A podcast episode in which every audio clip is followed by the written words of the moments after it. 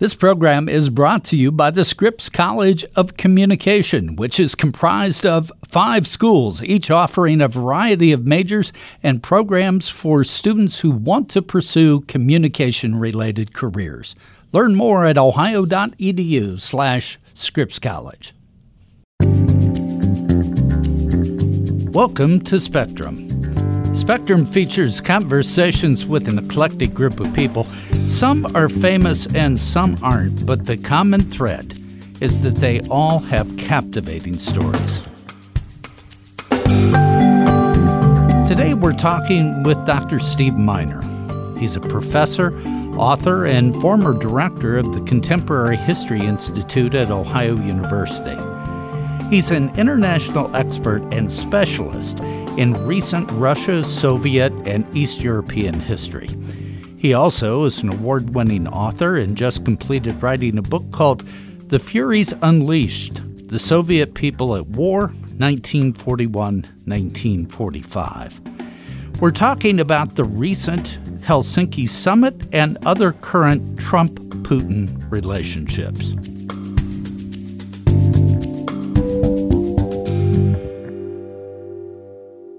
We've gone through uh, a historic time with the Helsinki summit and other events related to Russia. Um, I know one of your many specialties is Russia. Um, give us some context of what we saw.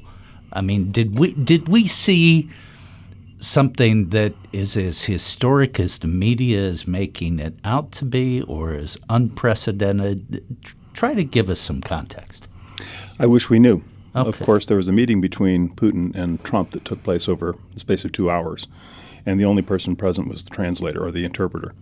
And so we don't know what actually they said. Uh, it's not uncommon, by the way, for presidents to meet one on one with Soviet or Russian leaders. Roosevelt did it, uh, Reagan did it. Uh, what's unusual is at the end of these meetings, they usually come out and say, These are the things we agreed on, these are the things we didn't agree on, or we had frank and fair discussions, or whatever term they use. Uh, but Putin didn't do uh, Putin didn't do it, and neither did Trump. Uh, they didn't list the things that they'd actually discussed or any conclusions that they'd reached. Instead, Trump came out and said we'd reached a bunch of agreements, and left it at that.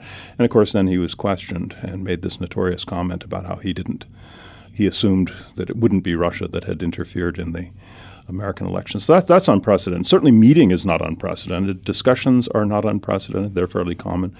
What is uncommon is the nature of the man conducting the discussions. Also, and his manner.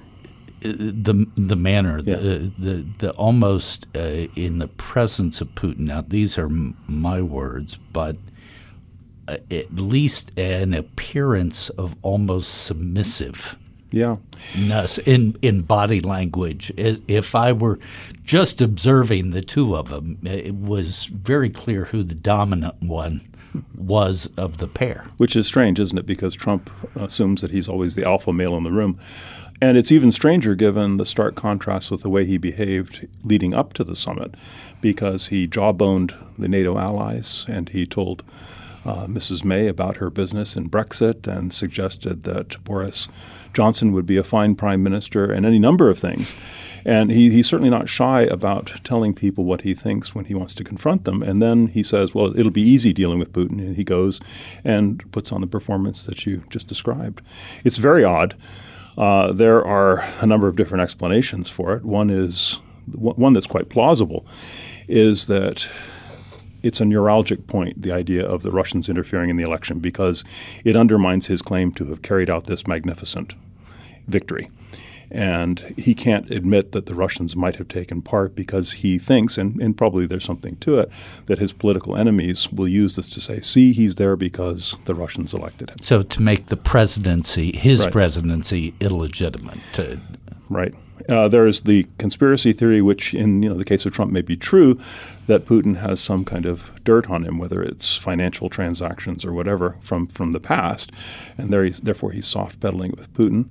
That's plausible, but nothing has emerged to confirm it.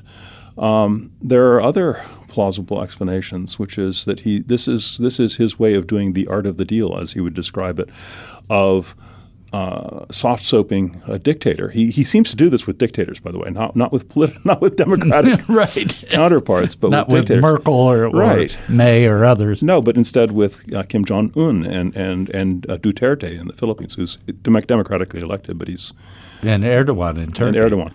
So he talks nicely to them, uh, and I've heard it argued by the Trump supporters that this is his way of saying, look, we're dealing with you in a tough way, which to some degree they are with Russia under, underneath the surface.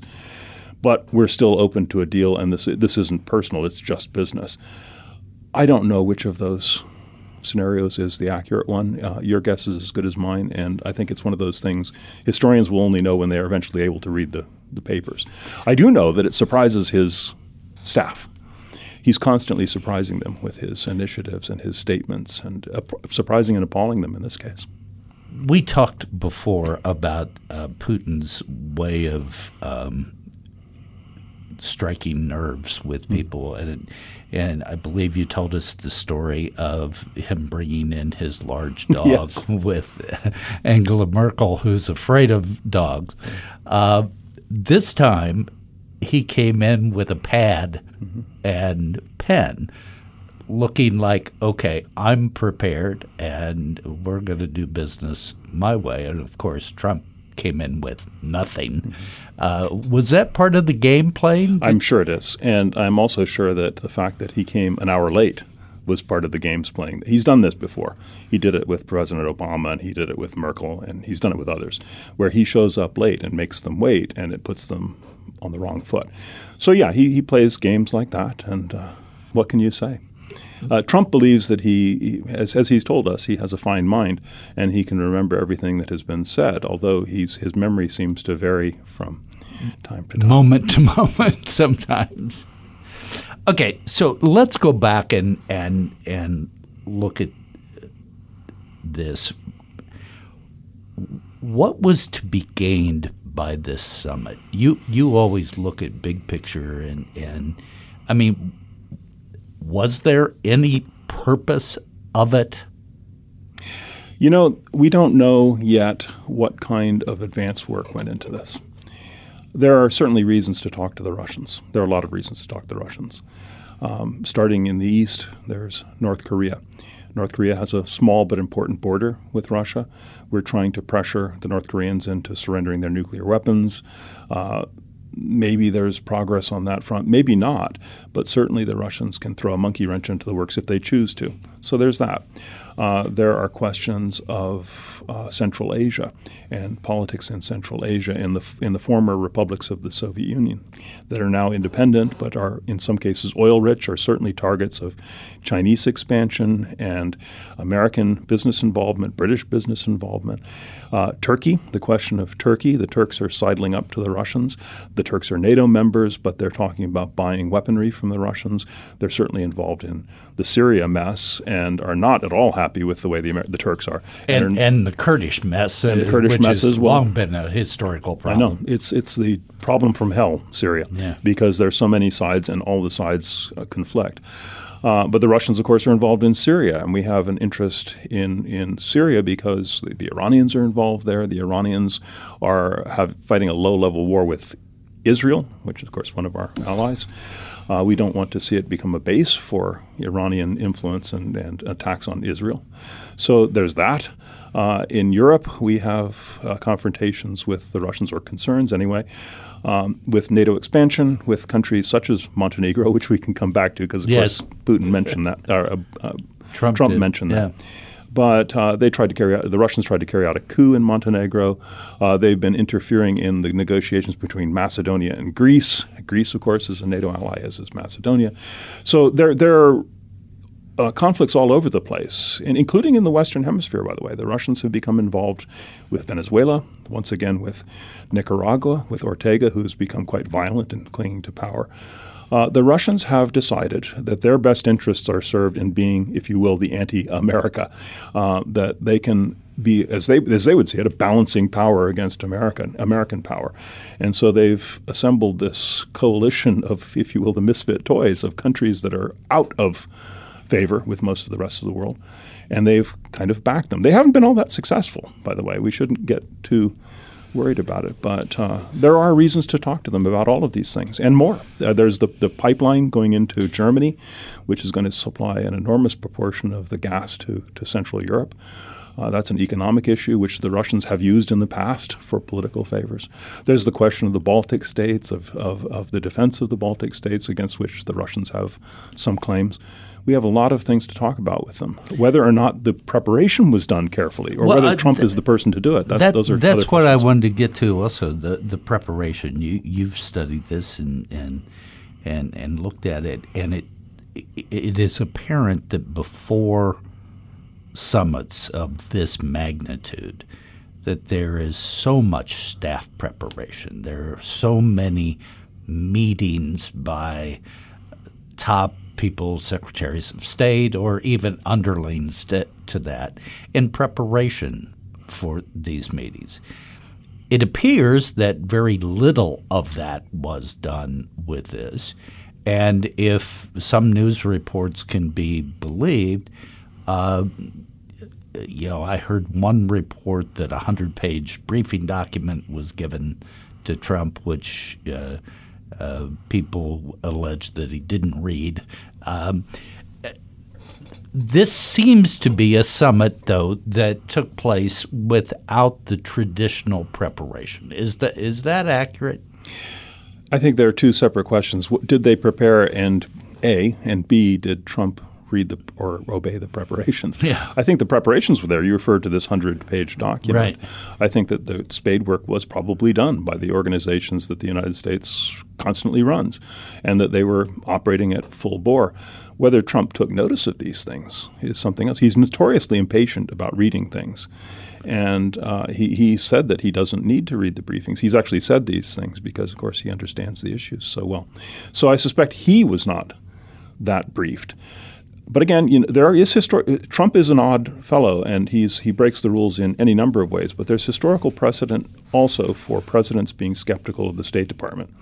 Um, Roosevelt tried to deal directly with Stalin and circumvent the State Department in some cases. He called them the striped pants crowd, uh, and um, Obama called the foreign policy making apparatus the blob and tried to circumvent them to deal with Iran.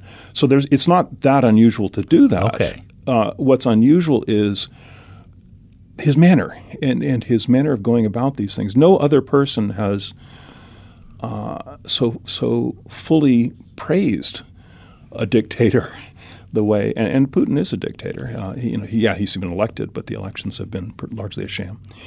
Uh, and he goes out of his way to be nice, not to negotiate with or say, "Look, we have we have reasons to talk," but to praise the man, which is unusual we don't know what went on in that two hour meeting. Um, what we have learned over the less than a week that we've had to analyze this mostly comes from Russian mm-hmm. news sources, not American news sources. We hear that the American military hasn't been briefed, yeah, that right. the the uh, State Department hasn't been briefed. Uh, certainly, the head of the uh, National Intelligence uh, ha- has not been briefed. Putin is briefing his people, from what I understand. He had ambassadors in and various aspects of, of government. That just seems striking to me. Hmm.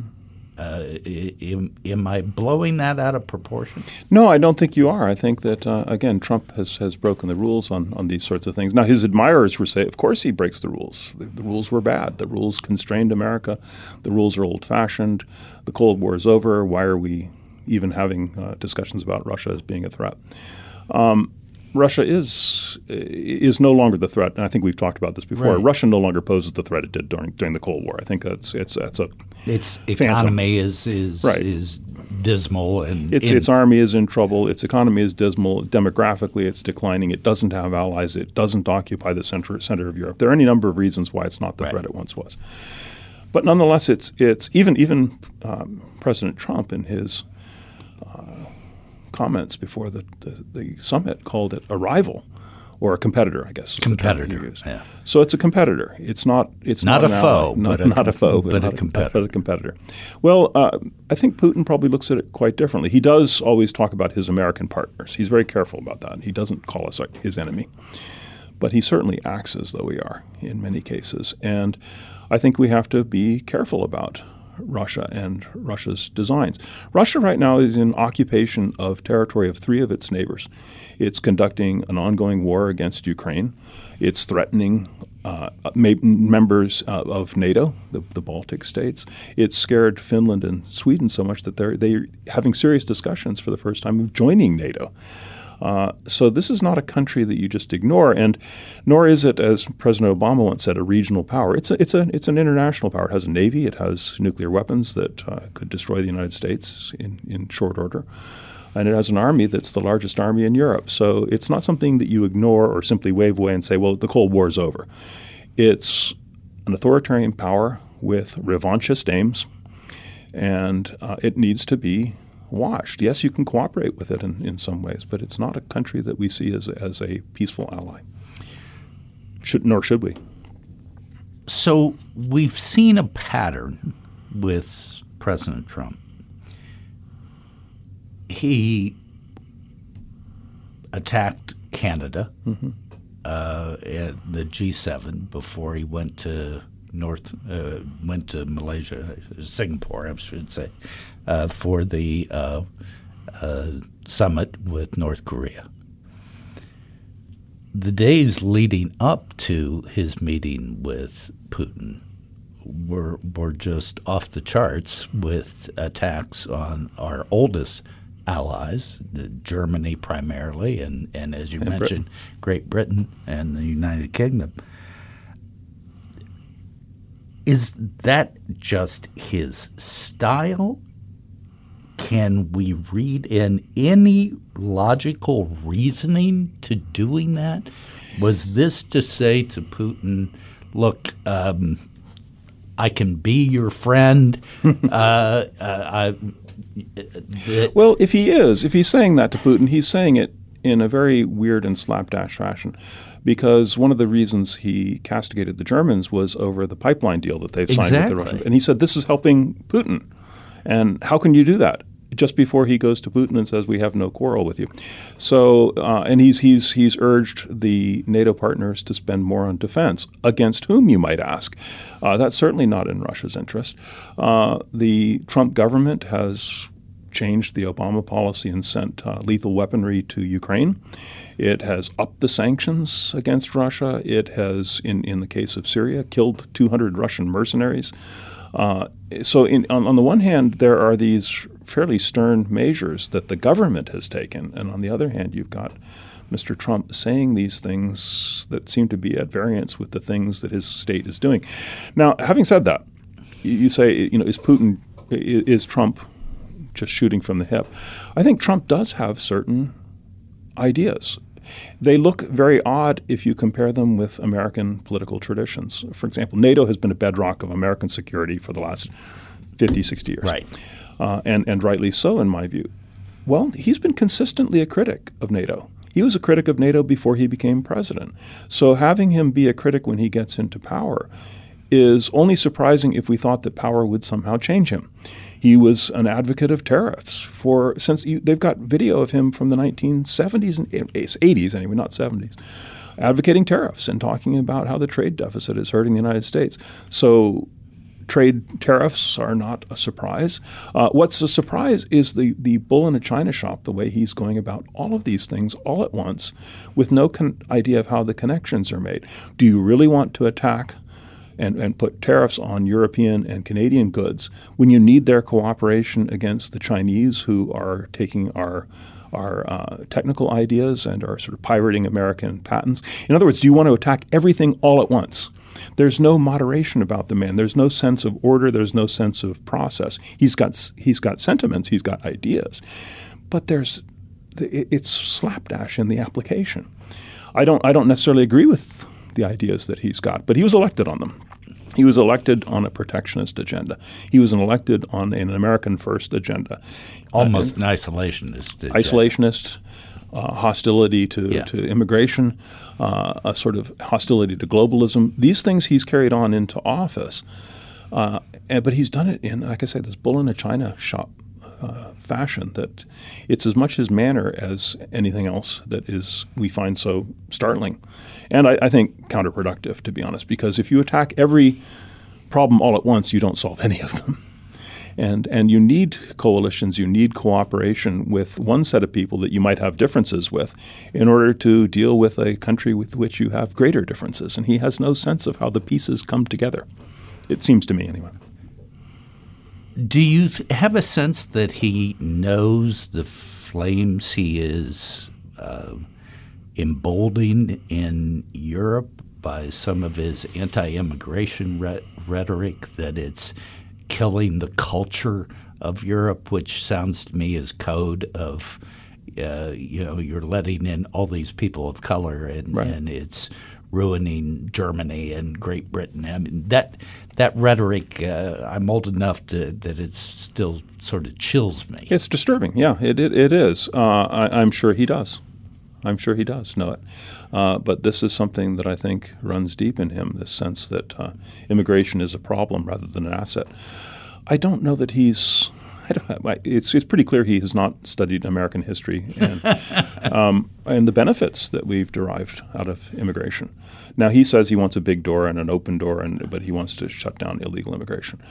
Okay, um, that's maybe true, uh, but, but the, as you say, the rhetoric is something else, and people hear what he says.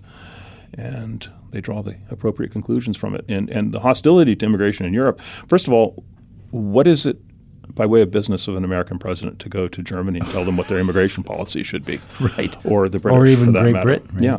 Now the British, I think, uh, Brexit was was voted through in part because of concerns about uncontrolled immigration. But you're right; he's fanning the flames, and I think I think he sees the people who support the nationalist governments in Eastern Europe, Brexit in Europe, in, in Britain, as being in some ways kin to, to his way of thinking emotional allies, if you will. We'll be back after this message. The Scripps College of Communication at Ohio University seeks to not only educate its students about today's communication industry, but to produce innovative leaders these leaders will shape the future of communication and its methods of delivery in a rapidly changing technological landscape. Scripps provides leadership in communication by preparing students to be effective and responsible communicators in a global society, and by advancing the field through creative activity and research on communication concepts, issues, and problems. The Scripps College of Communication fosters multicultural awareness within a diverse community.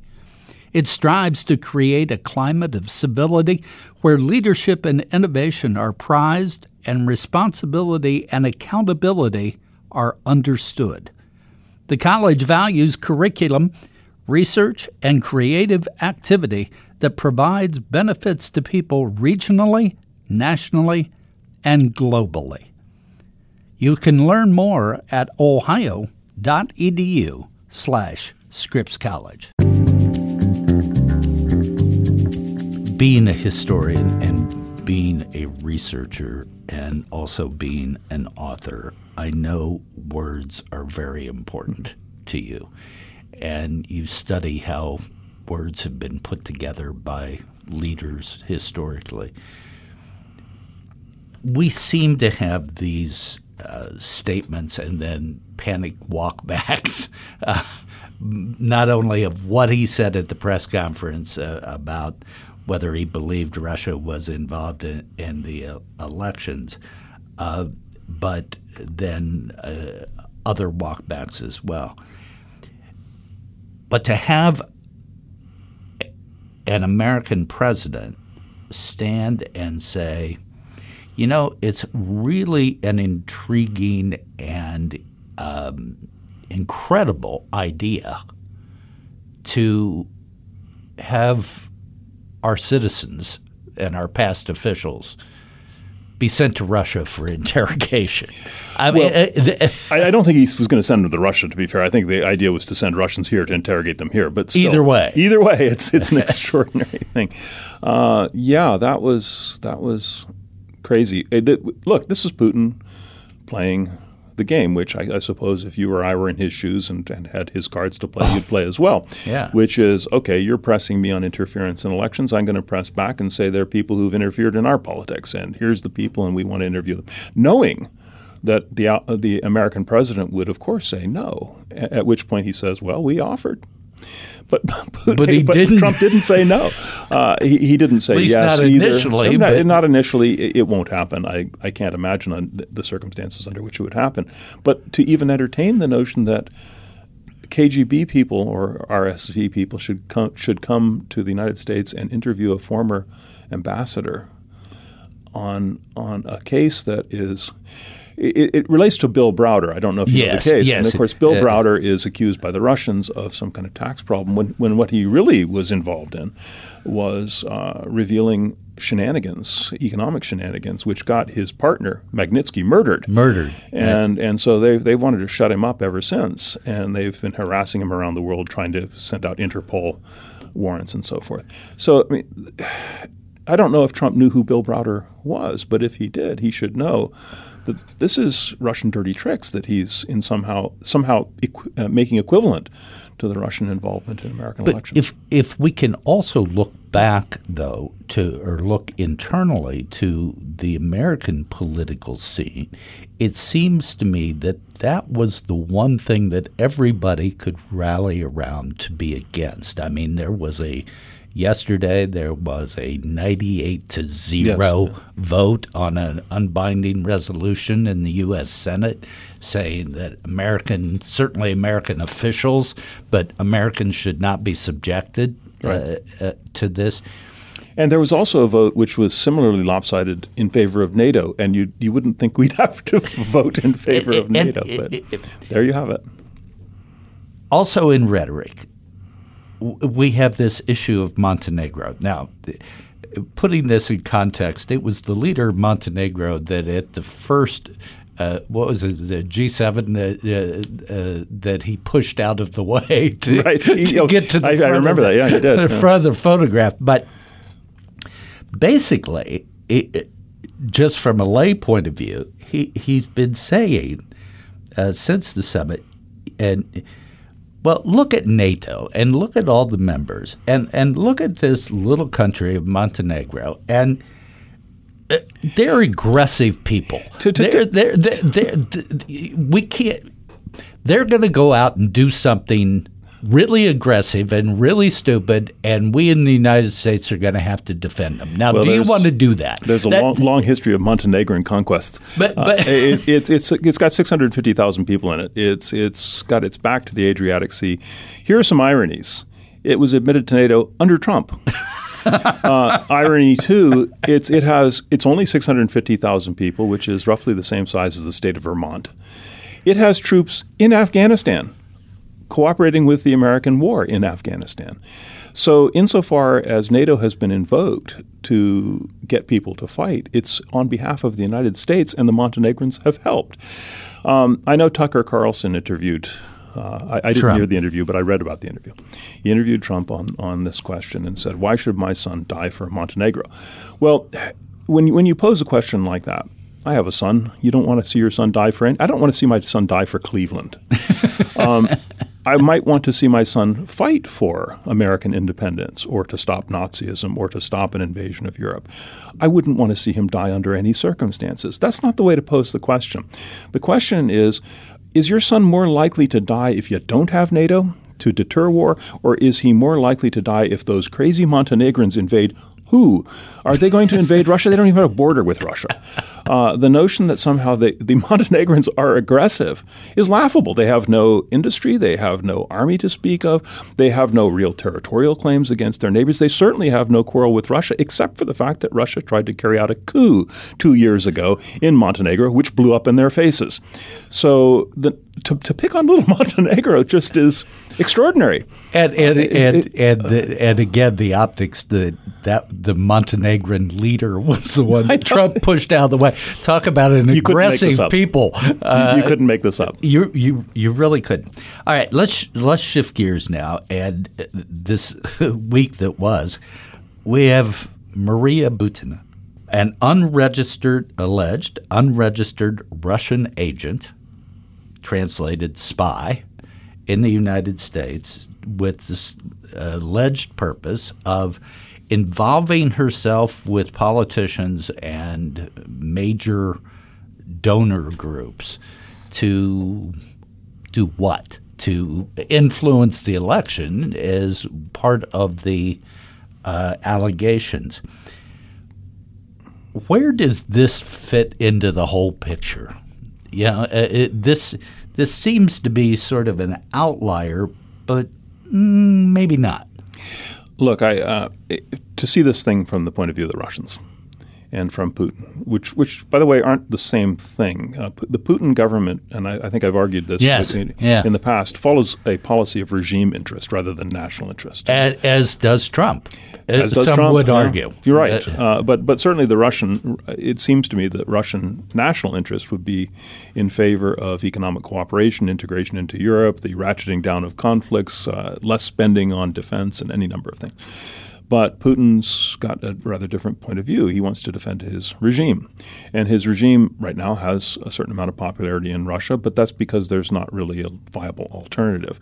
That popularity can be evanescent, it can go away very fast. And we've seen any number of cases where that's happened in, right. in world history. And he knows that. And he's, of course, uh, served a government that seemed to be incredibly powerful, the Soviet Union, and disappeared in the space of a few years. So he knows this.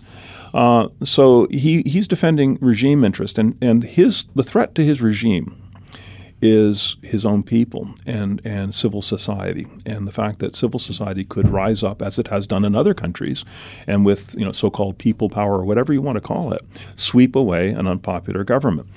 Now he's seen the United States since the collapse of the Soviet Union get involved in and, and American organizations, I should say, not just the American government, but get involved in promoting democracy in Russia, promoting civil society.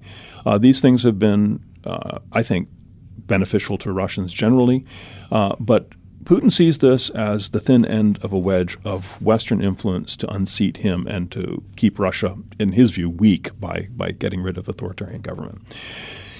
So you ask the question, where does Butina come in? Where do yeah. the, the, the, he sees this as, as saying, I can do this to you too.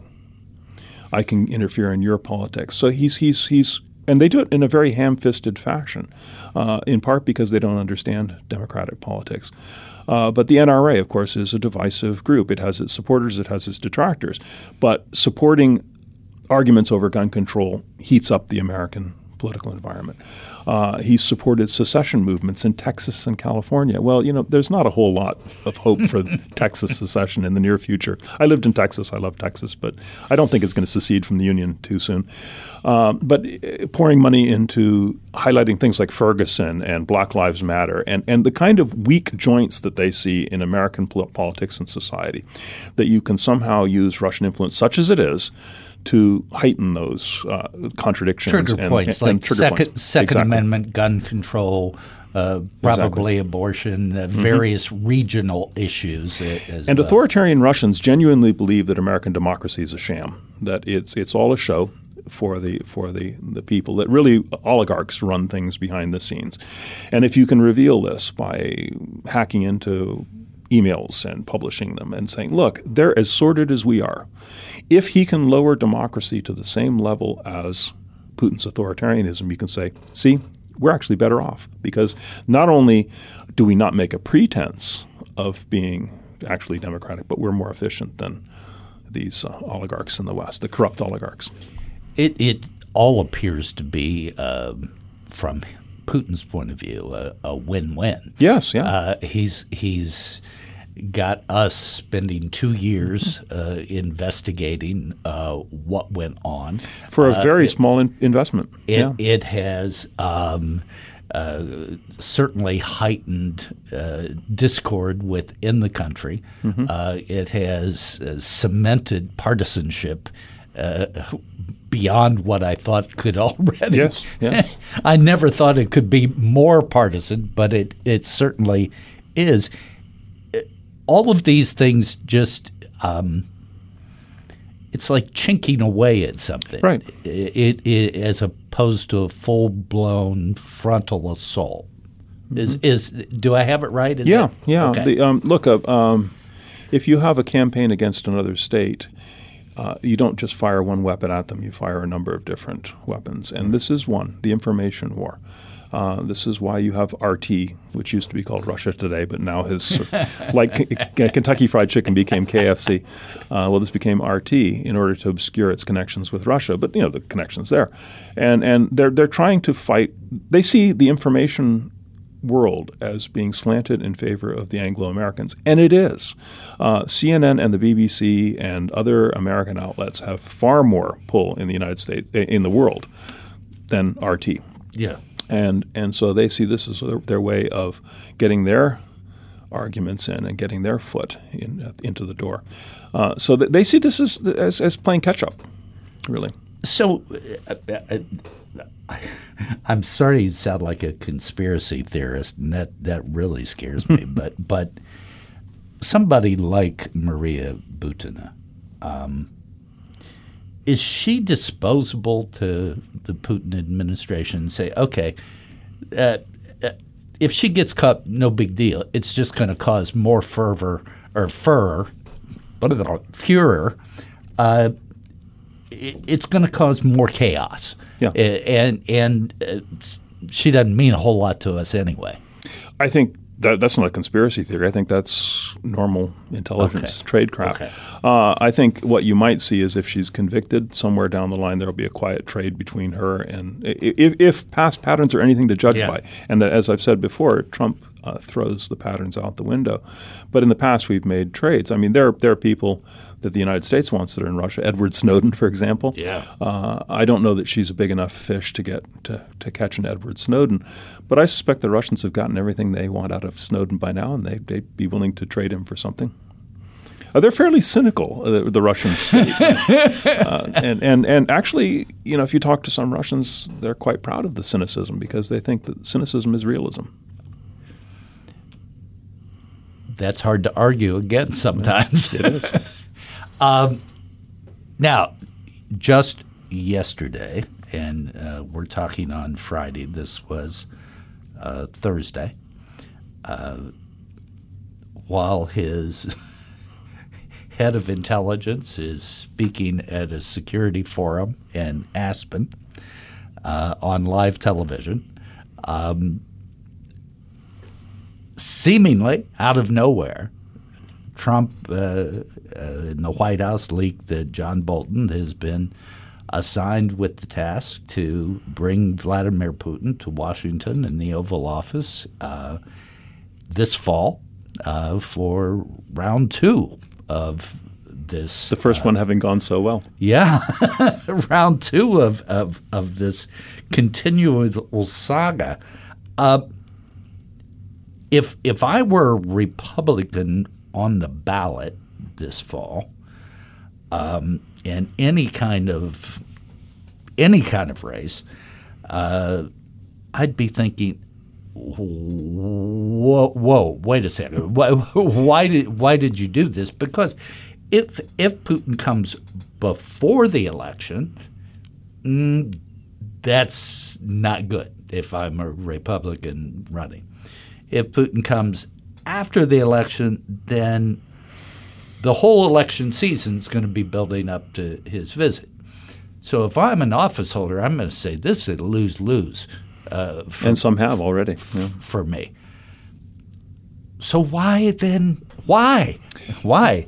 Well, again, I think this goes back to my. I, I, I hate to talk about Trump because I'm I'm a Russian specialist, not a know, Trump, not, know, not, a Trump, not an are. American specialist. But he doesn't seem to see how the pieces connect, uh, and and I think that's goes back to what I'm saying. He has he has emotions, he has ideas, he has notions of what he wants to do, but he doesn't see how one piece is going to affect the other piece on pieces on the board. And in this which case, is contra to Putin. You've you've told us in oh, the past Putin, yeah. Putin is a master at, at, knowing all the pieces on the board. I, do, I think Putin is a very good tactician. I think I also said in our earlier discussions he's not a great grand strategist because right. the policy he's following for Russia I think is a, ultimately a dead end. But tacti- tactically he's very adept, and he's very adept at using other people's mistakes against them, and as he did as we saw in Helsinki. So he benefited certainly from that. Um, there is a growing sentiment on the right in the United States. I was reading articles in preparation for this discussion yeah. about uh, uh, Russia, which is sympathetic to Putin. There is a, a, strand, and it's quite a growing strand amongst uh, rightists in the United States, to argue that Putin is an anti globalist. He's a man who stands up for his country. Uh, he's a man who stands up against uh, the Europe, which a, lot of people on the right see as a sort of neo-communism, or you know, a, a leviathan, if you will, yeah. um, internationalist globalist. Uh, they see Merkel as being at the center of that internationalist web. Um, Putin makes nice with the Russian Orthodox Church. I could go into some detail about that. He's he comes from the old KGB. He's he was born and raised an atheist. I don't think anything's changed there, but he at least has has sidled up to the Russian Orthodox and Church. And he sees its role in his he maneuvering. He does, and and he's positioned himself as a defender of traditional family values against the licentiousness and uh, liberalism and libertinism of the West. Hence the LGBT attacks uh, and and and all right. of all of that. In, on the very right of the social uh, right spectrum, they'll say he's but, standing up against the gay agenda, as they've they've said. But so these things make Putin an attractive character to to to some people on the right, and uh, there is in in in right wing history going back to before the Second World War a tradition to say, let the world sort out its problems. We should uh, follow an America First policy, and Trump has very deliberately uh, played to that, that group. And, and that group has grown. And it's grown in part because people are impatient. Uh, the Cold War is over, and they don't see why we should, as Tucker Carlson said, why should my son fight for Montenegro? They don't realize that we have been involved in European politics from the outset. Uh, we have fought two world wars because of, uh, as, as to quote Bismarck, some damn foolish thing in the Balkans. uh, uh, who disposes of Europe is of national security interest to the United States. We cannot uh, exist as a democracy and as a thriving democracy in a world where uh, Europe and, and Asia are dominated by a single power. Uh, we've inherited that from the, the British, and we want to. We, we thrive in a country of, in a world of democracies, and I, I, think this is probably the most upsetting thing about Trump's tour of Europe is he doesn't feel in his bones this sense of kinship with other democratic states. Sure, we have differences. Uh, Merkel's not my favorite character for a number of reasons. Um, May seems to be uh, Theresa May in Britain seems to be um, horribly ineffective at running a government for any number of reasons. And you can be critical of, of this or that thing they do, but they are democracies, and we we uh, that kinship is important. It's something that most presidents up to Trump understood almost instinctively. And Trump doesn't see that. He sees the world as a country, uh, a, a, world as a set of nations following their own uh, interests. And, and an affinity, at least uh, from my point of view, with strongman dictators. Sure, you can talk to them. That, you can that do business fits with them. into that pattern that you're talking about. If you don't see other countries' domestic uh, arrangements, that is, are they democracies or are they not? If you don't see that as a determining factor, then it's only a matter of who are you dealing with as a person, who are you dealing with as a leader, and it seems to be that, uh, that Trump doesn't really place a very high value on the fact that our allies are democracies, and yet that's been the key, in my view, anyway. This is editorializing, but uh, that's been the key to our success for 50, 60 years. Is uh, America has is a powerful country on its own, but it's much more powerful, and its power is much more magnified because we have had coalitions of mutual interests with other democratic countries. He doesn't feel that in his bones. It's clear he doesn't feel that. When he says it's more easy to deal with Putin than it is with Theresa May, well, no, it's not. The rise of, we're talking about the uh, uh, maybe unusual alliance between the right in this country and, and Putin. Um, the rise of the right and far right in Europe. Does Putin see that as to his advantage? Oh, definitely. Not only does he see it to his advantage, he's he's helped to bankroll it. He's sent money to some of these organizations, uh, notably to, to, talk about that for a moment. Is this something that that it's always on the back burner, but it's something that's simmering? Is it something sure. that should be of growing concern? If you were a Russian president and you weren't cons- you're concerned about preserving your power and extending the power of Russia, mm-hmm. uh, then what is stands in the way of that? To some degree, it is this uh, Western cooperation. If you can deal with countries one on one instead of as a group, Russian power is predominant in Europe. Uh, Russia has 20,000 tanks up until a couple years ago, the United States had removed all of its tanks, had none in Europe. Uh, the Germans have a, a, few hundred, but only uh, uh, there was a recent report that said only a, a, couple score are operational at any given time. Wow. So you have 20,000 tanks and nothing to stand between them and the English Channel, essentially. Uh, other than the guarantee of NATO, the economic might of, of the United States and European community together, and ultimately the check that the United States gives to Europe to say, if you're attacked, we're in it with you. And of course, the nuclear weapon question. Decouple the United States from Europe smash NATO and deal with the countries individually, and Russia is far and away the most powerful country in Europe or on the on the uh, Eurasian continent, with the exception of the Chinese. So certainly, it's in his in interest to promote nationalist parties. Parties that don't want to cooperate with other states, parties that want to follow their own separate national instant, interests and perhaps cooperate with Russia. Less interested he is in, in cooperating with these people than simply having them argue amongst themselves. Similar to what what he did in the American politics, here exactly. With the American, it seems like if you can sow division and argument amongst your rivals, then you are comparably stronger. He's got to know that his hand economically is weak. He's got to know that he know he can read demographics. It's not just people like me who can read these things. I'm sure he's informed about them all the time. And I'm sure he's concerned about Russia's declining power. Well, what do you do when you're concerned about the declining power? You look at ways of weakening your enemies or your rivals.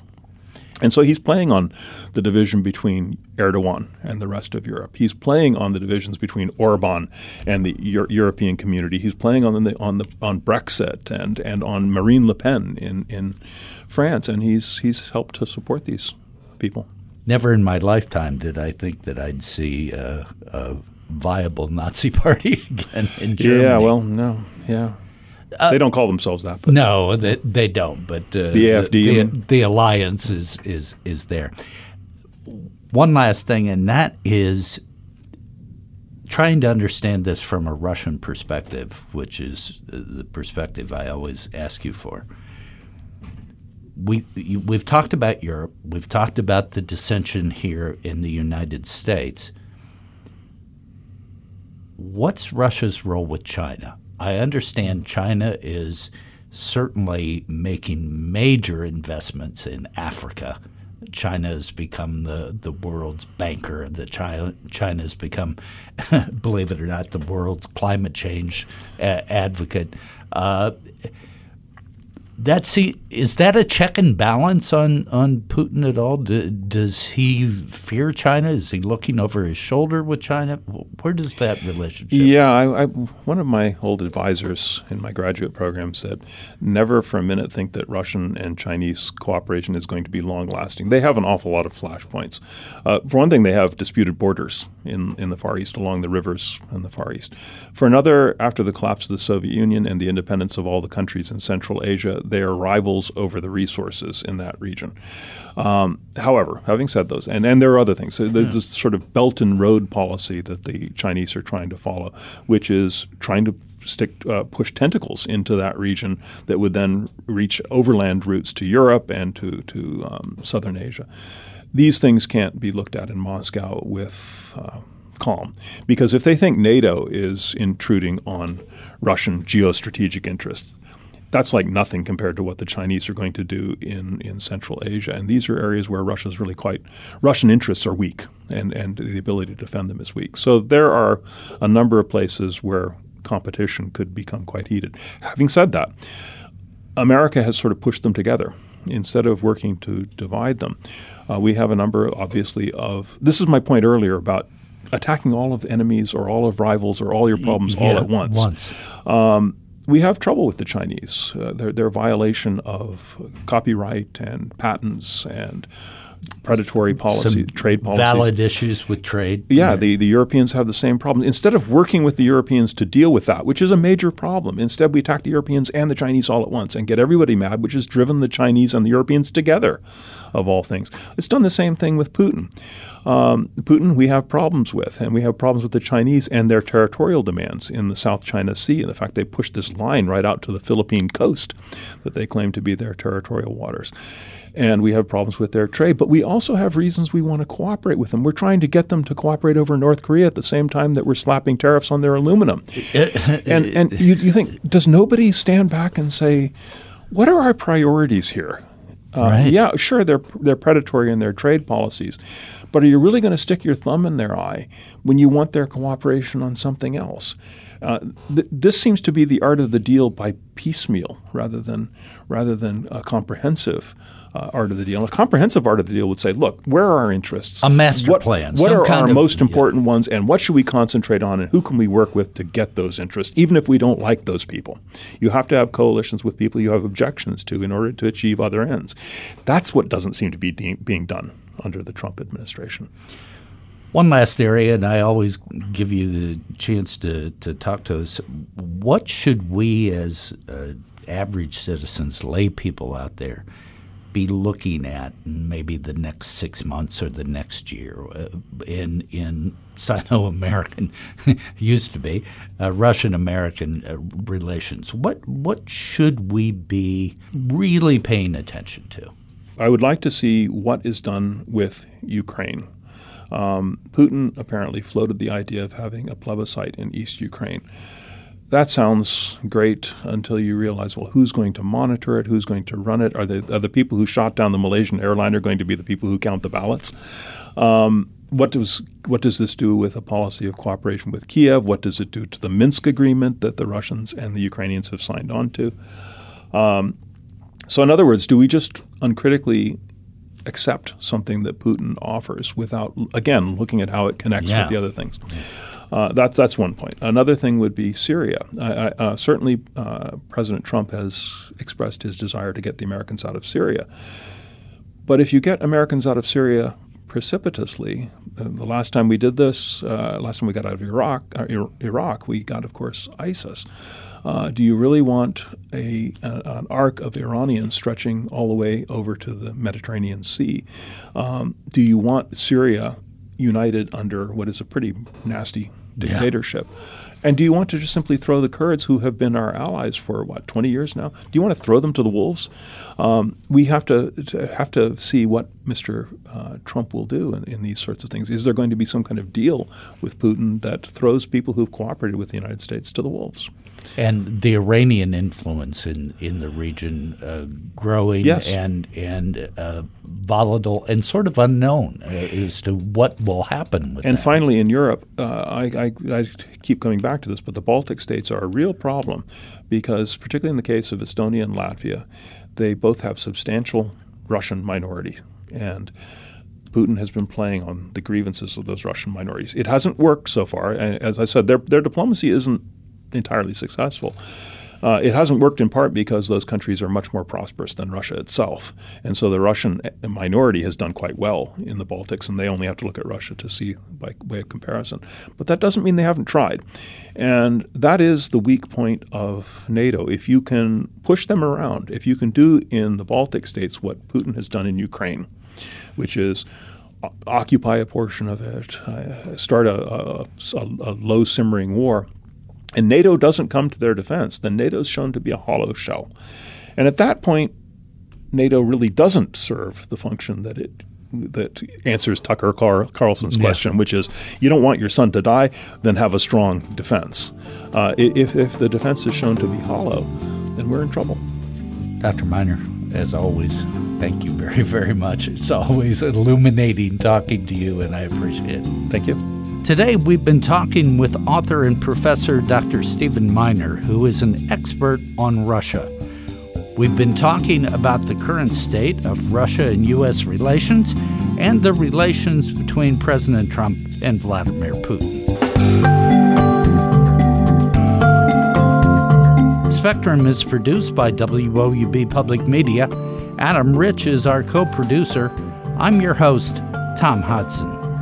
Please subscribe to Spectrum. You can do that at Apple Podcasts, Stitcher, Google Play, or at NPR One. We welcome your feedback, so please rate our podcast or review it through one of your podcast outlets. If you have questions or comments about any of our podcasts, please direct them to me by email. You can do that at hodson at ohio.edu. That's Hodson, H O D S O N, at ohio.edu edu